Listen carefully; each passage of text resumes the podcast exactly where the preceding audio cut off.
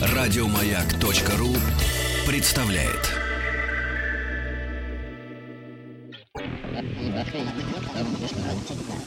Объект 22. 22. Объект 22. В Бразилии нашли останки нового динозавра. Группа инженеров-строителей во время закладки фундамента высотного здания нашла большое количество останков ранее неизвестного научному миру динозавра. Останки направлены уже на глубокое изучение в одной из крупнейших палеонтологических лабораторий Бра- Бразилии. И по предварительному заключению их возраст э, составляет порядка 80 миллионов лет. Предварительный анализ э, костей показал, что они принадлежат динозавру, относящемуся к семейству травоядных животных, представителей э, очень древнего, прям скажем, э, мира. Ну, действительно, когда э, приходят вот такие новости, сразу думаешь, что на планете существовали и, продолжают существовать какие-то моменты, какие-то элементы, какие-то явления, о которых совершенно невозможно себе э, представить, не будучи серьезно погружен, например, в тему. Я Евгений Стаховский, это «Объект-22», и я очень рад, что до меня сегодня добрался Евгений Александрович Черемушкин, врач-онколог, кандидат медицинских наук, старший научный сотрудник Института клинической онкологии э, Российской Академии медицинских наук. Здравствуйте, Евгений Александрович. Добрый. Спасибо, что нашли на меня время. И я когда думал сегодня об этих новых динозаврах, э, потом с каким-то удивлением, с другой стороны, в общем, что здесь удивительного? Наверное, поскольку такие процессы на планете происходят, они, может быть, должны были происходить всегда. Другое дело, когда мы научились не только обращать на них внимание, да, и, но и находить в них э, хоть что-то интересное, вообще понимать, как происходит этот процесс. И я с каким-то таким удовлетворением вычитал, что, скажем, первые исторические свидетельства о заболеваниях злокачественной опухолью, ну, то есть раком, то есть карциномой, да, о чем с вами сегодня и хочу поговорить, об этой, в общем, страшной, конечно, болезни, относится еще к доисторическому тоже периоду. Э, В 2013 году журнал Plus One опубликовал исследования археологов, утверждавших, что а, на территории Хорватии им удалось обнаружить кости неандертальца, а это достаточно давно, да, это 120 тысяч лет назад, а то и больше, а, что вот он страдал уже от э, рака костей. А первым человеком, предложившим лечить болезнь при помощи удаления, кстати, опухоли на ранних стадиях, был еще римский врач Авел Корнелий Цельс, который жил в первом веке до м, новой эры. То есть получается, что, исходя из этого, что рак как, за- как заболевание, да, как, как болезнь, а, не то что существует давно, он известен нам уже, вам, точнее говоря, да, очень давно. А, хотя вот в этом же есть... И вот здесь начинается что-то удивительное. Потому что мы же все прекрасно понимаем, что м, опухоли, там и, злокачественные, может быть, в первую очередь, что это же какая неправильная работа клеток. А как в, я не знаю, в первом веке до нашей эры, какое могло быть представление о неправильной работе клеток?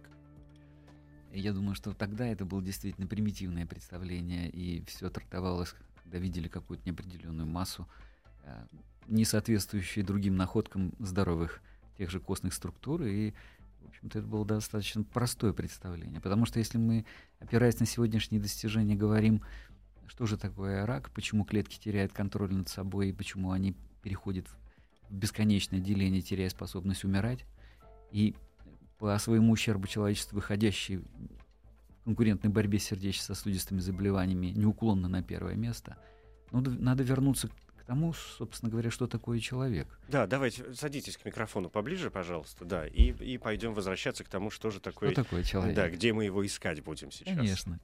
Когда мы видим эти 100 триллионов клеток, объединенных стройнейшей системой взаимоотношений, где каждая клетка знает свое место, где у нее запрограммировано все ее поведение в определенном временном промежутке, и даже запрограммирован момент старения и умирания, а, когда количество электрических сигналов в организме в единицу времени сопоставимо с количеством сигналов всех телефонов мобильных планеты, то есть, конечно, это очень впечатляет.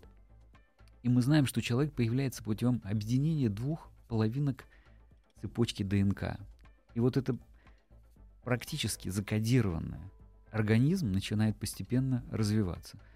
Естественно, что, как любая компьютерная система, могут происходить поломки. И сейчас, когда мы уже в, в диагностике и в методах лечения подходим к методам вмешательства именно на генетическом уровне, мы понимаем, что э, количество поломок, вот этих самых, которые могут привести к тому, что клетка теряет свою способность э, контролировать себя, определяется массой факторов. То есть, естественно, человек, эволюционируя, подходит уже к э, этапу, когда, скажем, по сравнению с ближайшим млекопитающим, мы теряем остроту зрения, слуха и мышечную массу. То есть все качества у нас единственное преимущество, мы разумно преобразуем окружающую среду. То есть мы создаем разумную уже внешнюю среду. Так вот, если мы ошибаемся в этом, скажем, э, степень воздействия этой среды превышает возможности нашей генетической информации наших компенсаторные возможности, вот тогда-то и происходит эта поломка. Потому что, когда мы сопоставляем характер заболеваемости, мы в первую очередь говорим о тех вредных факторах, которые, о которых наслышаны все. Скажем, курение. Это что? Это все, куда попадает десятки токсинов. Это легкие, это слизистые полости рта, желудок. Это, ну, курение на сегодня вносит максимальный вклад в онкологическое заболевание. Скажем, э, чтобы говорить о в том, что есть четкая взаимосвязь, скажем, есть в Турции зоны, где добывается асбест. И вот есть такая, такая злокачественная опухоль, как злокачественная мезотелиома. В обычных условиях очень редко встречающаяся патология. Там же каждый второй страдает этой болезнью. То есть уже давно доказано, что если присутствуют внешние факторы, негативно воздействующие на нашу кинетическую информацию, вообще на функционирование всех систем организма, вы в ответной реакции получите неадекватный потому что в природе проще либо не передавать информацию просто следующим поколениям, и это бесплодие, либо на уровне конкретного человека запустить механизм, ну, своеобразный механизм самоуничтожения, если так грубо выражаться, да, то есть клетки, они теряют способность связываться друг с другом именно в плане выполнения определенной функции. Они начинают бесконтрольно делиться – и самое неприятное то, что все это происходит при, казалось бы, нормально функционирующем иммунитете. То есть опухолевые клетки учатся маскироваться. Иммуни... Под здоровые? Ну, их не, не распознает иммунитет. Понимаете, вот потому что иммунитет — это великолепная машина. И, собственно, иногда мы видим примеры, когда, скажем, в древности пытались перевивать чужую опухоль, генетически чужую, другому организму, она никогда не приживалась. Видели мы примеры, когда скажем, опухоль развивалась в органах, трансплантированных человеку. И со временем, скажем, э, развившаяся опухоль, имеющая другие, другой генетический код, как только мы создавали благоприятные условия, скажем, когда при трансплантации органов э, иммунная система угнетается искусственно, чтобы не дать возможность отторгнуться этому органу. И вот если развивалась опухоль при этих условиях, только когда мы убирали факторы, угнетающие иммунитет, собственный иммунитет убирал все опухолевые клетки. То есть на самом деле машина, работающая великолепно. Ну что-то ведь происходит. Но что-то происходит. Так, подождите, сейчас, значит, у меня сразу есть несколько пунктов, правильно ли я вас понимаю. А, значит, во-первых, эм, собственно, к, собственно, к раку, да, как, как заболевание, потому что в обиходе а, раком называют, ну, все, рак, все, это злокачественная опухоль. Правильно ли я понял, что сегодня в само понятие онкологического заболевания, не знаю, вот карциномы, да. то есть самое, что это не обязательно злокачественная опухоль, это просто какое-то атипичное поведение в, в клетках. Конечно, мы поэтому и подразделяем, скажем, механизмы. Опухоль — это уже неконтролируемое клеточное деление, но а, оно может иметь разную скорость, и если клетки все-таки сохраняя способность связываться друг с другом и не происходит так называемой миграции или метастазирования отдельных групп клеток и распространение по организму, то это считается как бы доброкачественная опухоль. А вот если есть агрессивное поведение отдельных клеток, их миграция путем различных э, с током лимфы, с током крови, оседание в различных системах фильтрах, как легкие, печень, кости скелета, головной мозг, ну и вообще в любых тканях, и формированием там дочерних структур, это уже злокачественное течение. И каждое из этих образований имеет уже своеобразную генетику, своеобразные изменения, почему нам и сложно бывает бороться, потому что каждый метастаз, он имеет новые изменения, угу. потому что в клетках, которые ведут себя неконтролируемо, происходит масса поломок и так называемых мутаций, появления новых и новых изменений. Да, понятно. Значит, второй пункт. А, вы заговорили там про асбест, в частности, да, про курение, все эти смолы отвратительные и так далее. То есть яды. Конечно. Это э, такой серьезный фактор, который влияет э, на э, запуск, да, на толчок вот, вот именно, для происхождения этих процессов. А есть еще какие-то э, вот эти параллельные моменты, которые могут влиять на развитие? Люб, любой. То есть мы э, берем любой фактор внешней среды. Он четко замаслен. Скажем, опухоли кожи напрямую связаны с интенсивностью и длительностью воздействия ультрафиолетового света. Скажем, опухоли э, обусловлены длительным присутствием вирусной инфекции.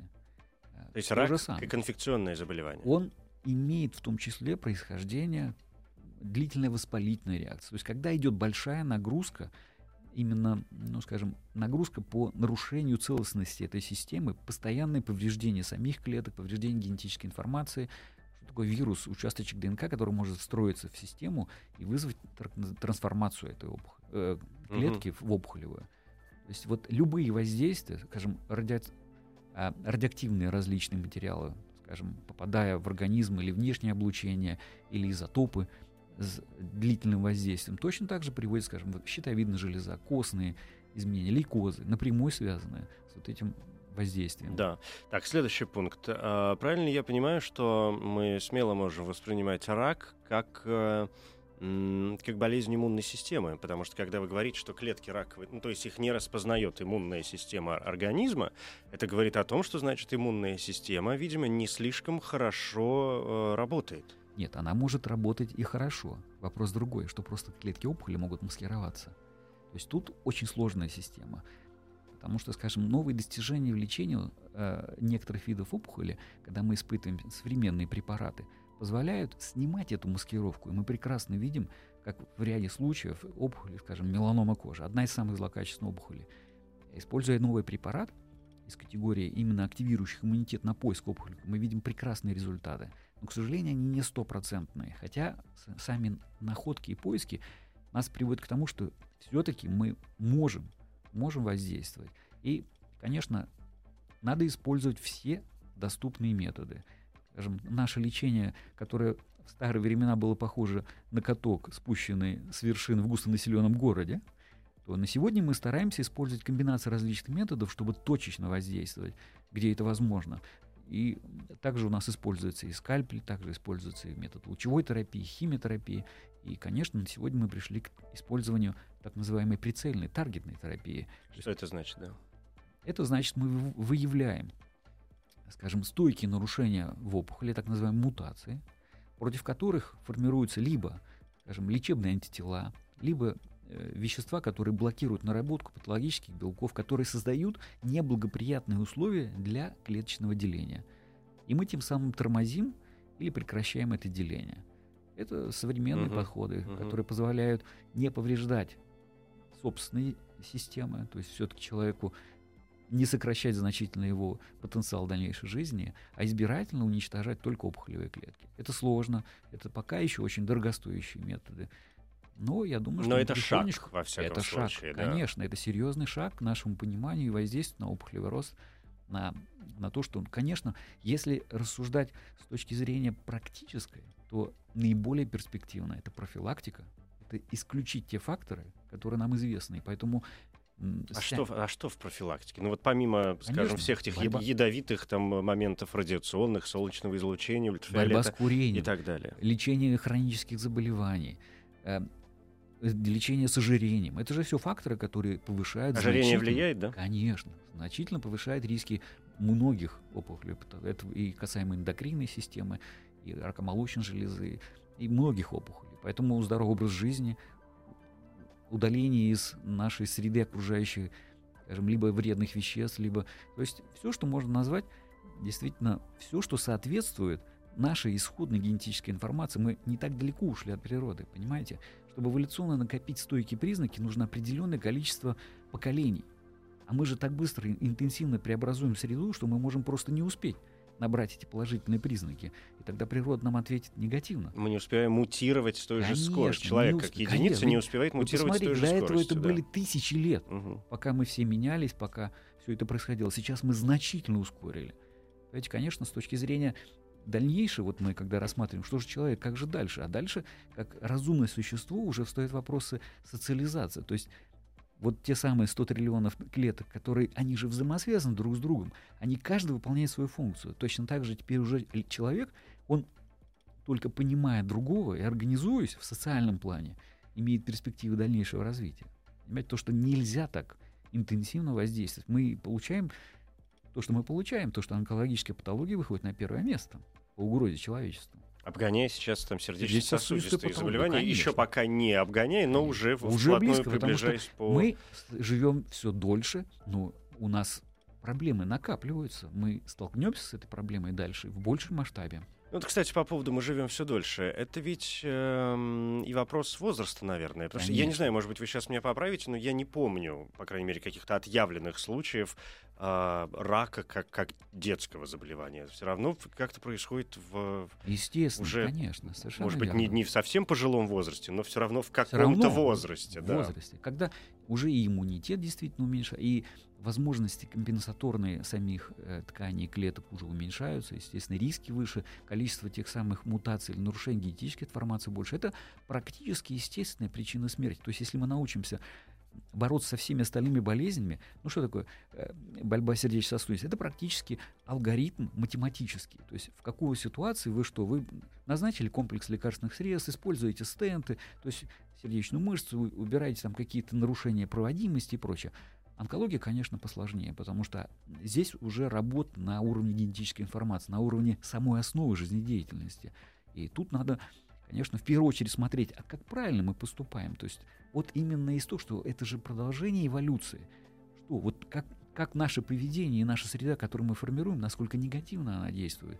И принимать решения какие-то должны каждый человек конкретно для себя, когда он, скажем, собирается куда-то ехать в, в неадекватное солнце загорать или, скажем, берет в, рот очередную там сигарету, может быть, уже из третьей пачки, он даже не задумывается, чем это грозит ему. И, конечно, здесь пропаганда важна, и важны усилия всех, чтобы мы стремились к здоровому росту жизни.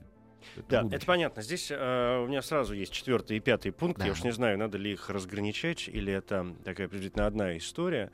А, во-первых, про саму суть э, рака, и вы об этом сейчас как-то так, ну, вскользь, как мне показалось, э, сказали, хотя на этом, мне кажется, может быть, стоит э, заострить внимание. О том, что проблема рака как раз в том, что а, каждое новое возникновение, вот это деление клеток да. и так далее, процессы, которые происходят в организме каждого конкретного человека, что каждый рак — это, по сути, разные заболевания. Каждый, поэтому так сложно его лечить, потому что он протекает как-то очень по-разному, возникает по-разному, и вот э, здесь, конечно, есть универсальность. Но универсальность в том, что практически любая клетка может стать опухолевой, потерять скажем так. Вот степень повреждения, ведь если степень повреждения выражена, клетка просто погибает.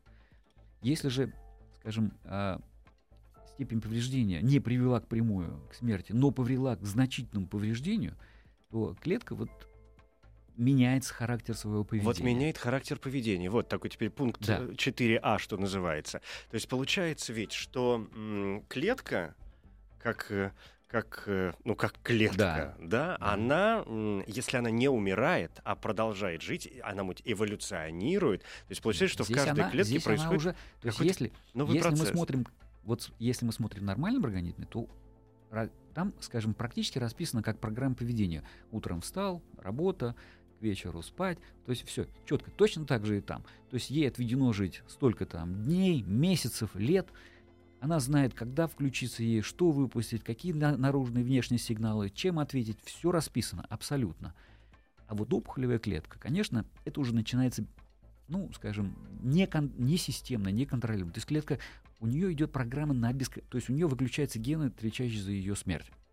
И начинается бесконтрольное деление. То есть, если смотреть с философской точки зрения, то есть это своеобразное, то есть нужно создать клеточный клон, который вот этот организм, уже не очень-то интересный для эволюции, просто уничтожает изнутри. Вот благодаря этому бесконтрольному клеточному делению, которое происходить может с разной скоростью. И это может запуститься в любом месте, где было неадекватное с точки зрения эволюции повреждение ДНК. С которым непонятно, что делать. Понятно, что делать. Понятно, Просто что опять делать. же, мы же должны как? В плане понимать, что наиболее перспективно это не позволять вот этим воздействиям. Понимаете, формировать ту среду, которая, скажем, создает условия для нормальной эволюции. Поколение за поколением мы будем получать новые признаки. Но мы же не можем изменить сейчас по щелчку, по щелчком пальцем. э, Не можем. Тогда мир. мы получаем то, что мы получаем. Рост этой заболеваемости. Вот, вот и это мы можем осознать только когда мы все сядем, поговорим, увидим и поймем, что лечение, оно непростое. Что урон, который наносит наше лечение, оно ведь вычеркивает годы жизни у человека, правильно? Не совсем безразлично. И что мы, когда говорим пациентам, э, вы лучше приходите почаще. Вы смотрите за собой, будьте активны, потому что чем раньше мы выявим у вас патологию, это не так и страшно. Ну, все обойдется небольшой операцией, небольшим вмешательством, потому что на первых порах, когда идет только формирование первых групп клеток, эта система неустойчива. И просто сделав небольшие манипуляции, человек практически выздоравливает. Хотя у нас и нет понятия выздоровления все-таки. Рак достаточно возвращ- в, этом, в этом-то и дело, что мы то и дело слышим о том, что рак возвращается. Конечно. Пока есть причина, он будет возвращаться. Поэтому, скажем, есть пациенты, у которых не один вид опухоли возникает последовательно. Может быть, и сразу возникнуть. То есть тут все зависит от того, что за субъект, какие были воздействия, какая генетическая предрасположенность у него. Поэтому есть Но синдром- индивидуальные вещи, как, как Конечно, с любым другим заболеванием, Совершенно всегда верно, э, совершенно на- верно. тут- ту- вот уж что действительно общее для всех, Да. так, это, так это то, что любая болячка да, может Да. прицепиться и в самый, Самый неожиданный неожиданный момент. момент. Момент. Да.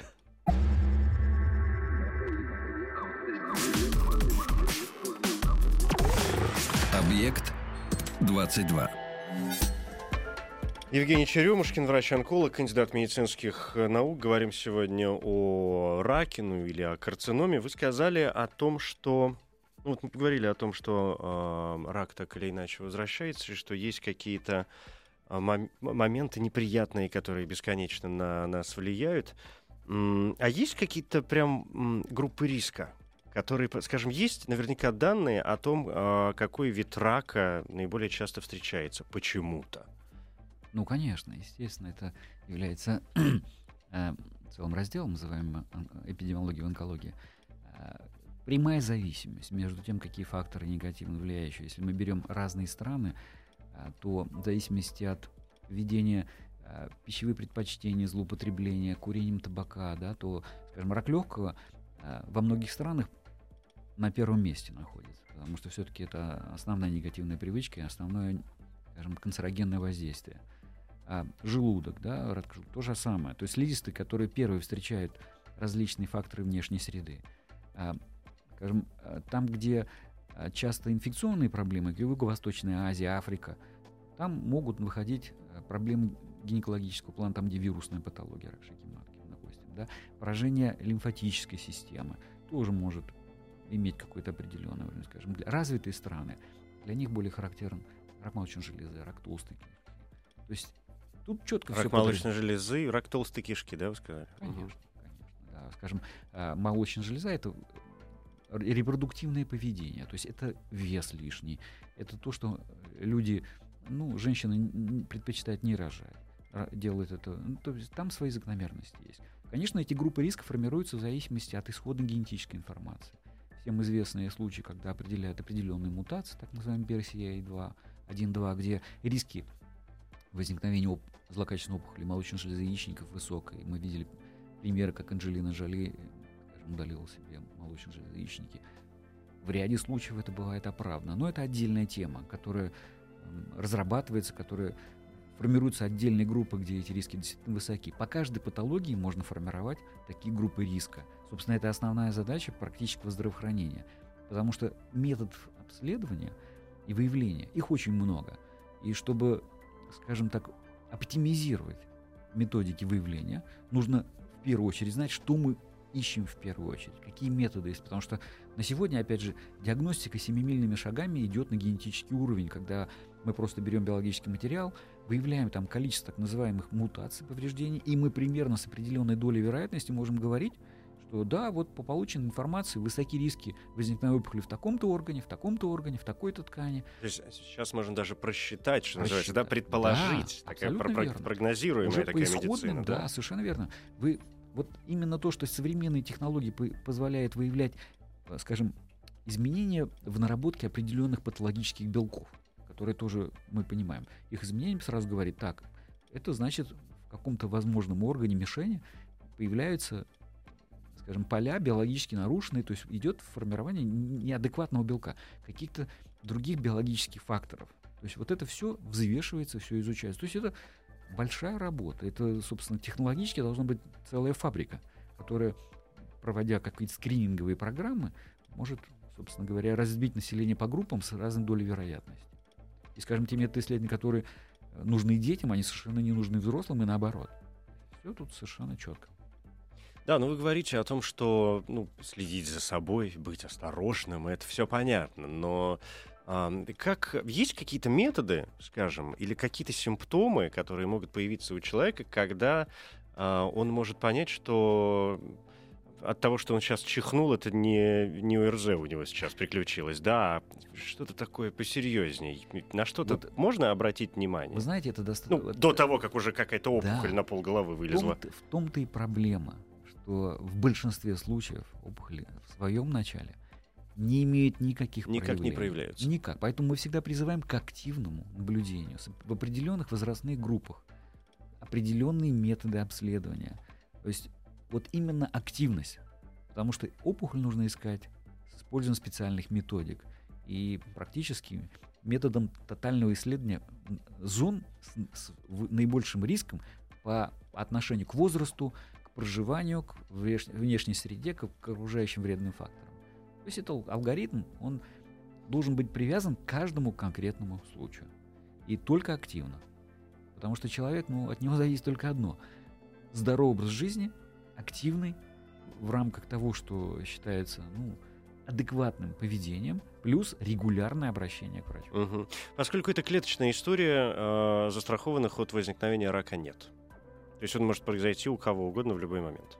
С определенной вероятностью совершенно верно. Никто ничего не застрахован.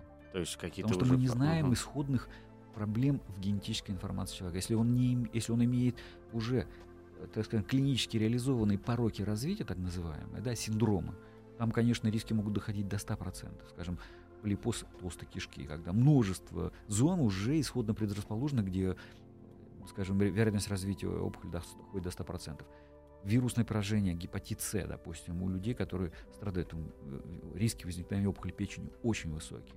Есть, в принципе, такие группы, они известны, они там принимают все меры, чтобы убрать этот фон. Иначе это заканчивается все действительно реальной злокачественной патологией. Есть э, какой-то самый, как бы сказать-то помягче, самый, самый вредный рак, самый трудно уловимый, может быть, труднолечимый, если вообще мы можем э, оперировать такими понятиями? Ну, тут это достаточно сложно, потому что каждый рак можно назвать неуловимым, труднолечимым. Хотя а, тут все зависит от самой биологии поведения. Потому что если клетка, скажем, а, вот, скажем, поколение клеточной линии, которая идет бесконтрольное деление, имеет в себе определенные метки, против которых мы имеем лекарства, тут даже распространенный процесс можно очень быстро локализовать и клетки эти уничтожить. С другой стороны, если клетки не чувствительны к факторам нашего воздействия, то есть они либо меняют постоянно свои характеристики, либо имеют ферментные системы, позволяющие им отбиваться от наших средств, понимаете, которые имеют возможность нейтрализовать все, что мы применяем. Это, конечно, проблема возникает. Тогда приходится использовать все, что мы можем, комбинируя различные подходы. Это сложно, сложно, реально сложно. Пока во многих вещах нам еще работать и работать. Не стопроцентно мы можем говорить. То есть мы не можем сказать, что, не знаю, рак крови сложнее обнаружить, чем рак э, печени. Дело в том, что иногда э, опухоль крови, там, где клеточное деление просто колоссальное. Уже действительно, может... когда мы говорим, ну, извините, да. пожалуйста, что перебиваю, когда я говорил вначале об этом обыденном представлении, да. что рак — это злокачественная опухоль, и в этом смысле рак крови как раз ну, наиболее трудно представляем обывателю. В смысле, какая просто опухоль в крови, да. Кровотворный орган, там скорость деления клеток очень большая, потому что постоянное обновление идет. И вот тут находки бывают практически случайно. Человек идет, сдает кровь и вдруг видит там просто значительное повышение, определенное, там просто гигантский рост определенных клеточных клонов. То есть это все-таки случайность. Если он наблюдает, ну, острый лейкоз, ну, не так просто это все. То есть бывают случаи, бывают наблюдения, когда мы ничего не можем гарантировать. То есть это практически бывает случайно. Случайно? Случайно. То есть это просто находка, вот скажем, лейкоз может развиваться несколько дней, да, то есть человек не знал, ходил, вдруг у него появились слабость, потливость, вдруг у него появились какие-то мелкие точечные кровоизлияния. Вот эти симптомы. И он может это сказать, да у меня какие-то там проблемы, связанные с работой, с, вот я переболел, то, что вирусная инфекция, да, наверное, это продолжение, а на самом деле это грозный симптом. Поэтому в таких случаях, конечно, когда человек заболевает, казалось бы, обычной банальной простудой, ну, нужно быть очень внимательным. Но это уже, скажем, наверное, проблема все-таки медицинских работников. Потому что они могут ожидать каких-то вещей, там, скажем, каких-то заболеваний после, как логическое развитие событий другой природы, скажем, те же вирусные инфекции, которые могут приводить к таким острым поражениям костно-мозгового кроветворения. То есть всякое бывает. Мгм. А от чего зависит э, скорость развития раковых клеток? Потому что, ну, мы же знаем, есть люди, у которых действительно диагностируется рак, и они живут достаточно долго еще, например. А есть люди, которые, ну, там, ну, действительно, сгорают буквально за какие-то считанные, может быть, не дни, я не знаю, ну, как-то очень быстро. Зависит происходит. от э, генетического потенциала наделения этих клеток. То есть как быстро они формируются, насколько с- э, с- Это все-таки, то есть это вопрос иммунитета все-таки в данном случае? в в данном случае иммунитет и там, и там не работает. Вопрос, э, скажем, э, взаимоотношения клеток самих по себе. То есть, вот, скажем, когда а, клетки более-менее, ну, скажем, менее злокачественны, они нарабатывают на своей поверхности, э, скажем, определенные структурные элементы, белки, различные компоненты, которые связывают клетки друг с другом. То есть биологически клетки формируют ткани. И поэтому они имеют определенный комплекс, связывающий их отростки или другие структуры. И они не позволяют им мигрировать бесконтрольно. А если клетка становится более злокачественной, она становится так называемой лысой. Она округляется, становится у нее измененное патологическое ядро, элементов не хватает множества, и у нее программа быстрого деления. То есть это проявление агр- агрессивного поведения такого. То есть когда клетка только делится, делится, делится. Она никакой функции не собирается выполнять. У нее только программа бесконтрольного деления. Поэтому иногда болезнь бывает скоро- скоротечной, именно определяемой этой скоростью. А, Конечно, это может быть как исходно, это может быть как следствие нашей борьбы, когда мы путем э, воздействия различными нашими лечебными методами, ну, в конце концов, получаем вот этот вот клеточный клон, который опухоль, ведь она тоже приспосабливается, клетки меняют свои характеристики. То это ведь борьба такая обоюдная. То есть мы против нее, а она, ну, Против скажем, нас. биологически Да. совершенно верно. Хотя мы с ней, в общем, представляем единое целое, и она а, Но программы частью разные. организма. Мы-то хотим выполнять определенную функцию, Мгм. мы как предмет эволюции, а опухоль это наоборот система разрушающая. То есть все, у нее Ну, Она тоже предмет эволюции, получается. это как- защитный какой-то мере механизм, степени, да. конечно. Это ме- потому что, ну вот, если человек разумный, попробуйте-ка его заставить, да, если он уже не интересен в эволюционном плане, что заставит его, скажем, не клонировать себя, не, не, не сохранять свою генетическую информацию? Должны быть предохранители. Вот эти два основных предохранителя это бесплодие на уровне передачи информации Мгм. уже исходно. Мгм. И И Вот да, ну этот это то, неконтролируемый о чем мы рост. А у всех живых э, существ может Ну, наблюдаться практически такой да. процесс, да, раковый? конечно. То есть не- и не обязательно это должны быть даже млекопитающие. Ну, есть Может быть, что другое, не знаю, рак, рак у что- рыбы бывает? Да, или- ну бывает, конечно. Это а, чем примитивнее организм, тем реже это возникает, потому что там совсем другой потенциал. Система устройства совсем другая. То есть это более характерно для высокоорганизованных существ. Мгм. Потому что уже угрозы для дальнейшей эволюции высоки, поэтому механизмы должны работать на все 100%. Поэтому, собственно, мы и видим выход этого, этой проблемы на первое место. И если посмотреть пожилых и взвесить там степень заболеваемости соотношения к возрасту, мы видим, что все-таки рак это болезнь старых людей. Все-таки старых людей, Конечно, да? конечно. Но и э, это же тоже понятная какая-то вещь, потому что в э, других, например, областях медицины человечество все как-то пытается справляться Конечно. и, в общем, э, побеждает Конечно, какие-то те или иные заболевания. А равно- здесь все а вот а никак, философия да. развития в чем? Бороться за бессмертие это бессмысленно. Это бессмысленно. Бессмысленно. То есть нужно смена поколения, нужно набирать признаки, нужно развиваться Ну, дальше. конечно, нормальный эволюцион- эволюционный Абсолютно процесс. он нормальный пройдет, процесс. Он все, он создан в том, что поколение Мгм. меняет поколение. И вы просто должны сделать те условия, чтобы приобретались новые признаки, полезные, полезные признаки. Понимаете? Ох, где же взять-то эти полезные признаки? Ну, в любом случае будем пытаться, да. Я еще, э, конечно, очень хочу с вами поговорить как немножко о лечении.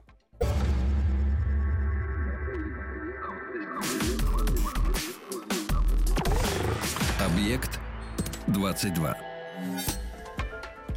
Лечение э, рака, понятно, что об этом можно говорить много, и мы в самом начале, э, я как-то затронул эту тему, о том, что э, на протяжении довольно долгого времени а, какие-то, по крайней мере, то что, то, что сегодня мы называем да, а, опухолями злокачественными и доброкачественными, в общем, наверное, тоже, но сегодня не о них, а о раковых заболеваниях лечили одним способом, да, резать да. э, к чертовой матери, не дожидаясь, и, далее, и, и далее по тексту, да. А, сейчас все равно, и вы сказали, что мы не стоим на месте, шаги какие-то в этой области происходят, и шаги достаточно серьезные, и это, насколько я понимаю, связано в основном действительно с генетическими какими-то уже, да, разработками совершенно новыми. В чем сегодня все-таки заключаются э, главные методы лечения злокачественных опухолей, вообще рака, и главные трудности? А, методы, вот все методы, которые мы используем, это хирургические, лучевое воздействие, химиотерапии, новые методы стимуляции иммунитета, в таргетном воздействии, они все сохраняют свою актуальность, место, да? актуальность. Они э, совершенствуются, создаются новые. То есть в хирургии мы все больше уходим в, в локализованные воздействия благодаря тому, что опухоль выявляется э, на начальном этапе развития, мы можем добираться куда-то эндоскопически с, при помощи современного оборудования и разрушать конкретные зоны.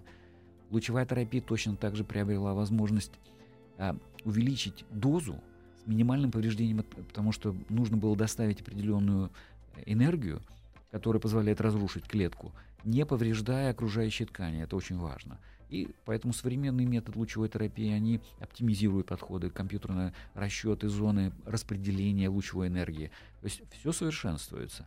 А, скажем, лекарственное лечение.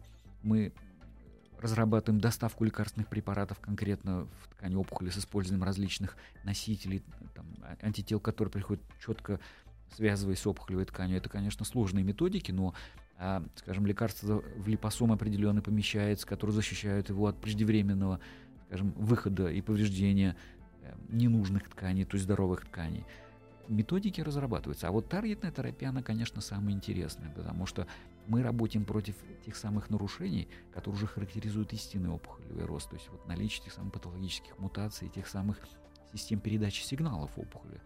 И блокируя их, не позволяет, потому что опухолевая клетка очень неустойчива, она все-таки, почему все было скажем, направлено в та же химиотерапия, это вводя яд в кровоток, мы рассчитываем, что клетки, находясь в фазе деления и строительства, э, скажем, собственных своих какие-то структуры, забирая эту самую приманку из кровоток, погибает, блокируются определенные механизмы строительства или передачи информации. Но это большой урон наносился, потому что был Но в том-то и дело, и химиотерапия, лучевая Конечно. терапия. Вроде как одно лечим, но другие... Другое количим. А... Поэтому на сегодня, э, вот благодаря оптимизации, создается возможность мал, меньшие дозы наиболее эффективно работающие привод, проводить конкретно да, в, в цель. Угу. Поэтому разрабатываются методы и локальной лучевой терапии, и так называемой зонального проведения химиотерапии, и прицельного введения препаратов, то есть это даже эндососудистые различные виды с использованием определенных комбинаций препаратов лечебного свойства, ухудшающих кровоток для опухоли. То есть методики разрабатываются во всех направлениях. Конечно, суть всегда вот в этом вот э, грамотном использовании комбинации всех препаратов. Потому что опухоль серьезный противник, понимаете, она меняет свой характер поведения, нам нужно в каждом конкретном случае где-то нужно просто взять скальпель и удалить максимальную массу опухоли, где-то нужно... То есть вычистить вот эти клетки Абсолютно. плохие, Это да? называется циторедукция, uh-huh. то есть убрать максимальный объем, потому что тут напрямую зависит эффективность терапии, зависит от того, чем меньше ткань опухоли, тем эффективнее ожидаемый эффект именно других методов лечения, а, особенно терапевтических.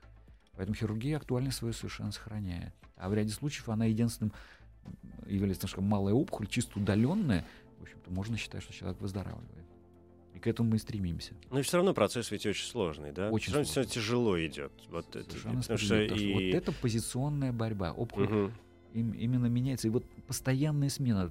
Самое неприятное то, что опухоль тоже как живая система, понимаете? Она изменяет свои характеристики.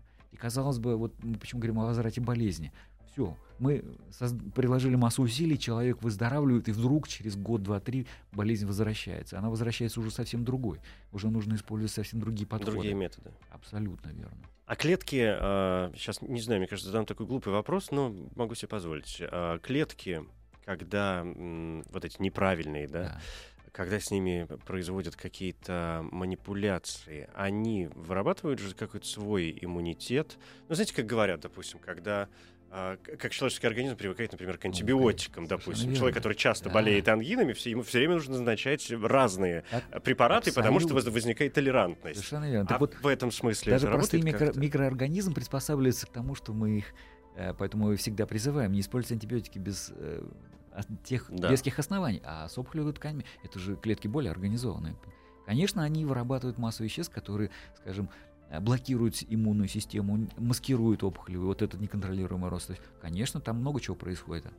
Считается, что они вырабатывают определенные э, э, микроструктуры белковые там, или кусочков РНК, ДНК, которые сигнализируют другим клеткам. То есть система очень сложная. Вот как раз сейчас скажем, многие ученые, многие университеты изучают вот эти механизмы тонкой регуляции. То есть что опухоль нарабатывает, какие, как мы можем вот, вот блокировать какую-то передачу. Потому что не только передаются сами по себе, вот, отделившись клетки мигрируют, но еще передаются определенные компоненты, угу. информационные компоненты, которые позволяют передавать какие-то сигналы. То есть тут очень сложно все. Очень Это самое загадочное, что происходит в этом. Вам, как э, врачу-онкологу, есть какие-то моменты, элементы, которые вам кажутся наиболее ну, не могу сказать непонятными, но наиболее вот действительно загадочными. Почему это происходит именно так? Есть ну, такие философски это примерно да. понятно, почему это происходит. Угу. Вопрос другой. Когда мы придем, опять, вот тогда встает вопрос, понимаете, чтобы лечить эффективно, нужны усилия уже э, такие государственные, межгосударственные, то есть это уже организация этой помощи. Потому что много, конечно, зависит от того, как правильно вы все сделали, каков алгоритм оказания помощи. Когда вы выявляете там пораньше все это, или, скажем, когда человек нуждается в трансплантации, это многокомпонентная система, когда вводятся большие дозы препаратов, когда нужно убрать быстроделящиеся мощные клоны клеточные, а вместо этого вводить заместительную терапию, брать клетки, которые реколонизируют там костный мозг. То есть это же технологически очень сложная вещь. Понимаете? Поэтому тут вот много зависит именно от организационной системы. Это должны быть э, центры мультидисциплинарные, мощные центры. Понимаете, а первичная диагностика это хорошо оснащенные, хорошо связанные друг с другом центры, которые информацией делятся. То есть это такая должна быть машина-то современная, очень хорош. Потому что, скажем, в профессиональном плане тот, кто занимается конкретной задачей, ему намного проще, он меньше времени тратит, он дает экспертные решения высочайшие, алгоритм прекрасный дает, понимаете? Вот нужно вот это все увязать, потому что есть первичная сеть, от которой мы не можем требовать многого. Правильно? От нее требуется только найти какие-то, э, скажем, признаки, говорящие о возможном развитии опухоли. Следующая ступень это уже до обследования в определенных центрах, где технология хорошо поставлена, где вы можете уже более детально, и лечебные центры, занимающиеся конкретной специальным лечением. Потому что, конечно, на, на вершине пирамиды стоят специализированный центр, который занимается определенной патологией, либо мультидисциплинарный центр, где представлено все, где вы можете пациенту оказать, скажем, вот то самое воздействие многокомпонентное и получить с большим эффектом, с большей ожиданием тот самый положительный эффект. Но это проблема государства. Но это проблема. А обмен, обмен между э, странами, между государствами Он развивается, достаточно конечно. хорошо, да, все-таки. Ну, медицинский, мне кажется, медицинский мир и э, мир искусства. Это вот таких да, мира, которые да. абсолютно глобальном Конечно, процессе работают. По-другому нельзя. Это да. только глобальное взаимоотношение, смена инф... обмен информацией, то есть постоянная работа. Без этого никак. Особенно вот эти цифровые технологии, потому что во многом э, помогает вот современные технологии с обменом информацией, и, понимаете, вот технологически можно, э, скажем, получив материал, его оцифровать и тут же передать куда-то, где эксперты тут же его оттрактовали. Можно отправить в лабораторию, где централизованно сделали всю оценку э, так называемых генетических повреждений, мутаций, тут же выявить те, те мишени для терапии. То есть в принципе... Это важно, да, обмен информацией. Ну, это понятно, безусловно. Надеюсь, что и наша информация... Мне так очень открылись глаза на некоторые моменты. Спасибо вам большое. Евгений Александрович Черемушкин, врач-онколог, кандидат медицинских наук, старший научный сотрудник Института клинической онкологии. Говорили о раке, о карциноме. Спасибо. Спасибо. Еще больше подкастов на радиомаяк.ру